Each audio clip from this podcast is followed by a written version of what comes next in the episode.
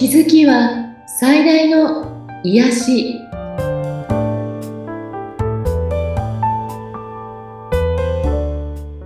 皆さんこんにちは。アトラクションカウンセラーの広田ゆかりです。アシスタントの菅千奈美です。ゆかりさんよろしくお願いいたします。よろしくお願いします。さあ今回はどのようなテーマになりますか？はい、えー、っと先週でね病気の三部作がはい、終わったので、ええ。まあえーと、ちょっとそことは少しつながりがある木というものについてお話ししてみたいと思うんですね。はい、木ですね。うん、あの元気の木、病気の木、はい、まあ普通はあの中にカタカナの目っていう字が入ってるんですけど、はい、昔の字中に米という字が入ったですね。ええ、うん、うん、だからこうなんでしょうね木を送るとか、いろいろ聞いたり、木を感じるとかね。はい。木を感じるとか、うん。いろいろあると思うんですけど、その病気の時もお話ししたけど、体が悪くなってるなら病態なんですよね。はい。でえー、っと、病気は病気、気が病って書きますよね。はい。だからその方のまあ、メンタルっていうだけじゃなく、こう、気というものにすごく深く関わっているのね、という感じで、うん、その気っていうのは、あの、その方の、えっと、思いとか感情とか、いろんなものと、あの、相互作用っていうか、そういうのと関わっているんですね。はい。いつも言ってる、心配するとか、うん、誰かに対する、こう、例えばこう、なんていうのかな？ちょっとこう不満とか恨みとか、そういったものとかっていうのも、この木というもので、相手に届いてしまうものなので、うん、ここら辺が、えっ、ー、と、いろいろね、どんな風に届くのかなとみんな実感としてわからないと思うんですけど、うん、私も昔は自分には霊感が全然ないし、そう、木とかも全然わかんないって思ってたタイプなんですね。はい。これは今そう思ってる方にもちょっとアドバイスすると、わかんないって決めてるからわかんないの。わからないって言ってしまうともうわからない。はい。のあの結構わかるかしらねってぐらいに思うと、うん、案外分かってきたり、あのー、なんか手のね、手のひら近づけたり遠ざけたりして、こう、木を感じてみましょうみたいなやったことありますよね。やったことあります。はい。ちなみさんどうです？なんか感じたり。うん、なんか感じますよね。うん、確かに。うん、何かあるな、みたいな。何かある？うん。で、この木の玉みたいなのを感じたり、例えばこう元気玉とか言われるものとかね。うん。うん。まあ、私、そしてその後になんかそういう木をうまく、あ、うまくっていうか、扱えるようになりたいなと思って、はい、霊気を学んでみたんですけど、うん、なみさんもなんかね、霊気学んだことあるんですか、ね、そうなんです。霊気を学んだことあります。うん。はい。何か感じた感想ってどんな感じですか？なんか私は霊気をやったことによって、すごく気持ちが落ち着いたりとか、うん、うん、なんかこう、自分の軸がちょっとできたような感じだったり、少し心配なことがあると、霊気を使って自分を整えたりっていうのに、今もたまに役立てたりしてます。うん、そうですね。やっぱり自分自身のちょっとこう、ぐらぐらした不安な気持ちの時とか、コンディションがある時に、整えたりすることってすごく、あの、大事ですよね。はい。それが、瞑想という形でもいいし、うん、あと霊気は私もすごくあの、便利っていうか、即効性があるなと思っていて、はい。そして、えっ、ー、と、その、霊気という木を使って、えっ、ー、と、遠隔でね、うん。癒しの、あの、パワー、気を送ったり、はい。あと、祈りを送ったりとか、うんうん、えっ、ー、と、したりする、あの、その、相手のね、願いによってはそういうこともするんですが、はい。それも、えー、本当に来るの？みたいなのことってね、うん、敏感な人だと分かったりするけど、分からないとか、うん、なかなか信じられないみたいなのもありますよね。うん、私もね、そういうタイプだったんですね。そういうのって本当かな？みたいな。はい。でも、過去にね、そうか、こういうものかって思った経験を少しお話ししたいんですけど、あのー、たまたま私が、えっ、ー、と、もうかなり前にね、普段あまり怪我とかしないのに、不注意でバッと手をけ、なんかこんなことで怪我するかなと思うような怪我をして、で、病院ってあんま行くことないのに、その時はちょっとこう病院行ってみたんですね、手だ、手が。はい。俺、あの、なんていうの？ひび入ってないかなみたいな感じで、うん、で、その時、まあ何でもなかったんだけど、なんか変だなって自分でも思ってて、ええ、体も疲れが取れないなとかね。うん、そんな時に、あの、うちでたくさん、あの、お友達が来ていろいろやってる時に、やっぱりちょっと敏感な方がいて、で、その方は独自の体の感覚で、えー、右側がざわざわしたらいいこと、はい、左側がざわざわしたら悪い気みたいな、そういう判断を体でしてる方だったのね。はい。そしたら、えっ、ー、と、その方がいつも私のキッチンとかに立っていろいろやってくれてるときに、うん、いつもここに立ったらすごくいい気があるのに、今日なんか左側がざわざわするわとかって言うの。はい。私それ聞いたときに、あれ？と思って、ちょっと待ってねって私離れてみるからそれでどうかや、あの、感じてみてって言ったら、離れたら、あ、大丈夫だっていう。ええー、私が近づくと、あ、左側が鳥肌立ちますって言ったら、はい。私ちょっと変だよねって言ったら、あ、なんか、そうですねって言われて、うん。それで、まあ、あの、ちょっと遠くにいる霊能者の方にね、はい、古い知り合いに、なんか私、ちょっと怪我したりして、自分でも変だなって思うんですけど、どうでしょうかみたいな LINE を送ったら、うん、あーって、えっ、ー、と、こういう人に会いましたねって言われて、で、それは、そうなのね、うんと、すごくお世話になった人なんですけど、で、まあ、ちょっといろんな事情があって、私自身もその方に申し訳ないけど、こういうことになりました、みたいな感じでお会いしたんですね。うん、この方は、すごく私のことを、あの、惜しい、惜しいと思ってるし、心配している。で、その時の心配の念とか私に対してのちょっと執着的なものがまとわりついていて、はい。それが、えっ、ー、と、これ結構今日、あの、悪意とかじゃ全然なくてね、うん、本当に愛情なんだけど、すごく重くなってるよっていう言われて、はい、でそれだだから怪我したり、このままだとまずいねって言われて、で、えー、えどうしようって言ったら、えっ、ー、と、その時に、じゃあこれから、ちょっと気を送るから、あの、3分後ぐらいに送るので受け、あの、若き、ゆかりさんきっとわかると思うよって言われて、わ、うん、かりましたって待ってたの。まあ、それ夜だったので、もう電気をつけて皆さんと一緒にいたんだけど、うん、もうみんな雑談してたのね。で、私なんとなくぼーっとその3分後ぐらい何が来るのかなと待って、思って待ってたら、うん、体がね、一つは体がふわっと軽くなって、はい、もう一個は家の電気がね、パッて明るくなったの。はい。それまで暗いって気づいてなかった。うん、別にいつもと同じスイッチで電気がついているから、だけど、あって暗かったんだなって、うん、そうだって、そういう、まあ、ある意味悪い念っていうか取れるっていうことは、こんな風に明るくなるんだって、はい。ね、まあ、それで、あの、まあ、その霊能者の方に、とても感謝したんですけど、うん、あの、それ以来、あ、もしかして私が感じてる、例えば、この家なんかちょっと暗いんだよなとか、うん、日当たりが悪いとかじゃないですよ。はい。暗いんだよねって思ってたり、てかもう、この辺りの土地がちょっと暗いんだなとか、うん、まあ、そういうのを感じてるのをその方に話してみたそしたら、ああ、そうそう、そうなんだよって。あそこら辺の土地ってちょっと暗いんだよねって。それは天気だとか曇りとか関係なく、ちょっと土地の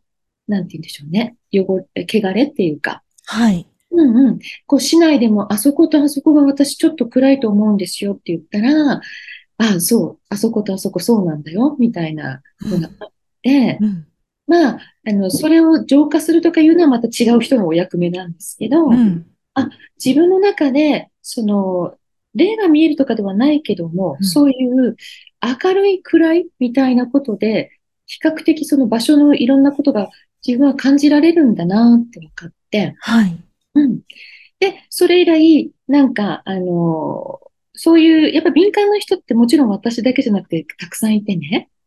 あの、皆さんも自分は全然そういうのわかんないと思ってる方も、わ、わかんなくてもいいんだけど、実は五感と同じで、第六感ってみんなあって、はい。使ってるか使ってないかだけの違いだったりするうん、うん、えっと、どうかなってちょっと気をかけて、気にかけて見ていると感じたりすることってあるので、はい、まあ、興味ある方はそういうのを気をつけて見てみるといいと思うんですね。で、あの、なんかこう、皆さん集まっている場所に行って、ものすごく重い、まずい人がいたとしますよね。はい。そうすると、やっぱりね、その周り暗いんですよね。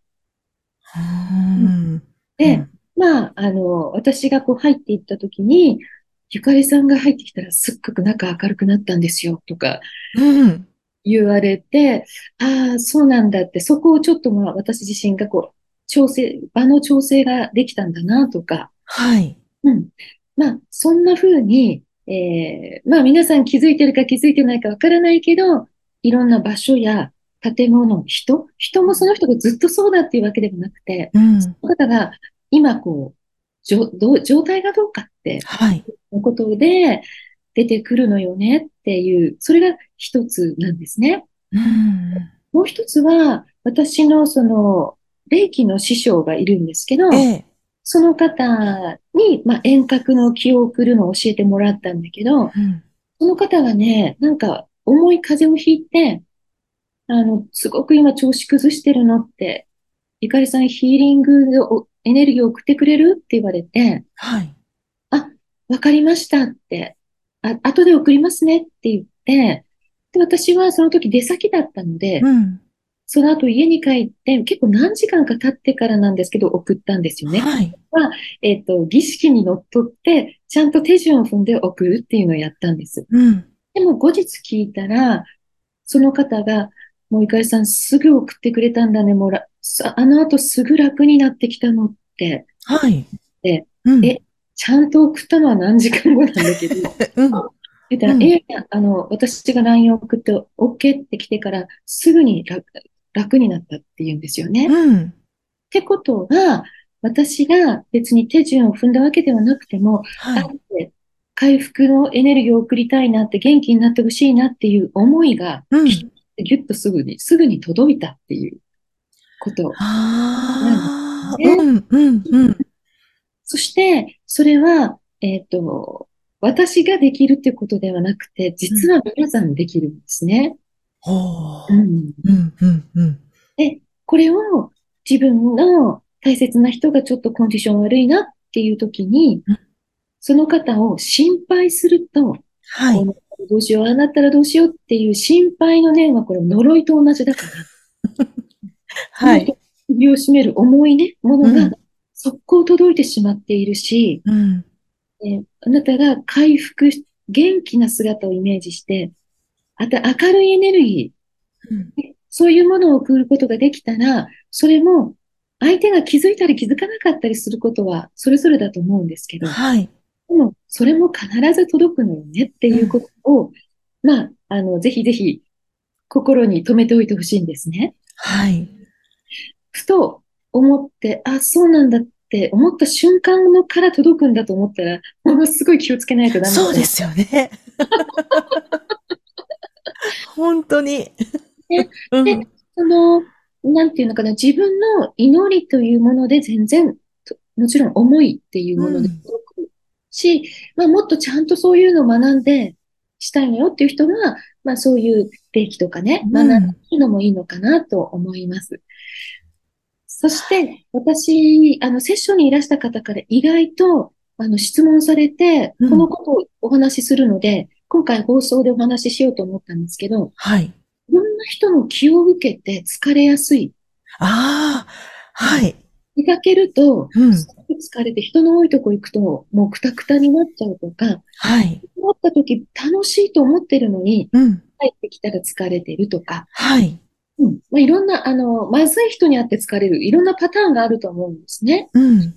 で、それは、まあ、例えば、楽しい時間過ごしたのに疲れるっていうのは、まあ、気を使いもしかしたら気を使っていて疲れるのかもしれないんだけれども、うん、常に疲れるから人と会うのがあまり得意じゃないとか、うん、あとは、なんかこう、その人自身がちょっと出てる気が良くないときに、はい、外に出ると、良くないもの見た、あの、良くないというのは、例えば、事故見ちゃうとか、はい。引き込まれるとか、うん、喧嘩見ちゃうとかね。なんかそういう悪いもの拾っちゃうみたいな時って、うん、そういう方っているんですよね。はい。その時に、えっ、ー、と、じゃあどうしたらいいのかっていうと、自分を整えるしかないんですよね。うんうんうん、そういうものと気が合ってしまってるっていうことなので。はい。うん、で、全くそういうの見ない人もいるのね。うん。うんうん。で、まあ私がまだやっぱりこんな風にいろんなことに気づく前に、そういう霊能的な方のね、その、えグループセッションみたいなのに出たときに、はい。その中の一人が、やはり私から見ても敏感で、ちょっと繊細だし、ネガティブな感じかなってお見受けした方が、やはり自分がこういろんな悪いことに巻き込まれてるんだけど、どうしたらいいかみたいな、うん、その霊能者の方が、あなた自分出かける前に整えてから、ちゃんとこう、えっ、ー、と、防備して出かけなきゃダメねって言って、はい、中ブーっと見回して、私に、ヒュッと指さして、あなた後でこの人に聞きなさいって言われたの。はい。私、え、私ですか？って言って、うん、あなた毎日やってるでしょ？って言われて、うん、っていうね、毎日やってるって何のこと言ってんだろうと思ったけども、あ、そういえば、私は、その、その前にやっぱ人と会って疲れるなというのが気づいたときに、うん、えっ、ー、と、まあ、本でいろいろ読んだりして、自分を守る。うんうんうん。イメージの中で、ちょっと集中して、えっと、卵のからの薄皮の部分ありますよね。はい。あんな薄い、私はこうレモンイエローみたいなと、ゴールドの入ったレモンイエローみたいなのを想像するんですけど、うん、こういうもので自分をふわーっと包んであげるんですよね。はい。そして、これに包まれていて、これ自由自在に動けるんだけども、うん、ネガティブな影響は全く受けないっていうふうに決めて、その一日をスタートするっていうのを、その、それよりだいぶ前に多分、あの、1ヶ月くらいイメージしたことがあったんですね。はい。で、多分、1ヶ月くらいやったら、その後標準装備になってる。あ、なるほど。うん。うん。すごい。うん。皆さんも、もし、ちょっと自分もそういう感じだぞと思う人は、うん、いいものは吸収したいもんね。はい。だからネガティブなものとか、自分に必要のないものを受けないというような、あの、薄いベールを自分で、イメージの、自分の好きな色で包んでね。はい。で、出かけるっていうのを、多分ね、1ヶ月やったら標準装備になると思う。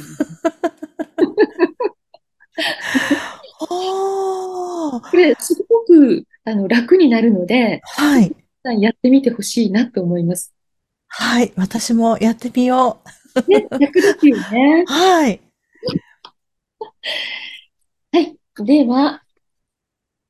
今日の、今日もバシャールからのメッセージを読みたいと思います。はい。この世で一番大きな恐れは、自分には価値がないという恐れ。この世界で一番大きな恐れは、自分という存在は本当は無価値なのではという恐れです。自己否定がこの文明が持つ一番の特色です。あなたたちは何かをしなければ自分が生き残るだけの価値などないと考えています。存在する価値がなければ皆さんは最初から存在していません。今存在しているということは無限の創造者の目から見れば皆さんには何か価値があるのです。あなたも自分自身に同じような尊敬の目を持って生きてください。番組を聞いてご感想やご質問、ゆかりさんのセッションを受けてみたいということがありましたら、番組説明欄にゆかりさんの LINE 公式アカウントの URL を記載しておりますので、そちらからお問い合わせをお願いいたします。皆さん今日も聞いてくださってありがとうございました。ありがとうございました。